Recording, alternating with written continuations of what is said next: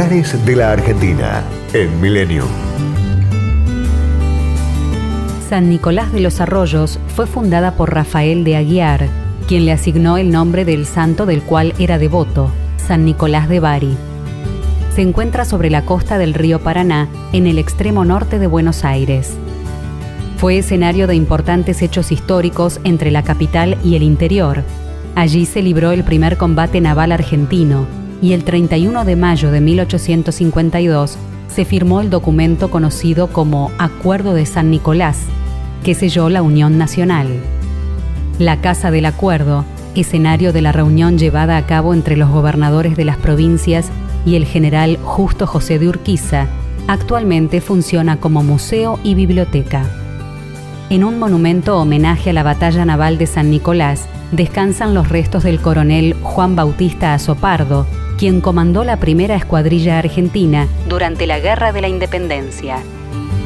Se destacan tres edificios importantes, los de las sociedades española, italiana y francesa, donde los inmigrantes se reunían para poder hablar su lengua y mantener sus costumbres aún lejos de sus países.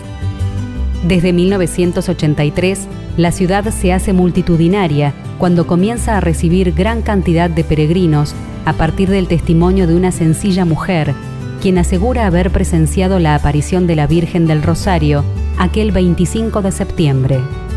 El sitio donde se producen las apariciones se conoce con el nombre de El Campito.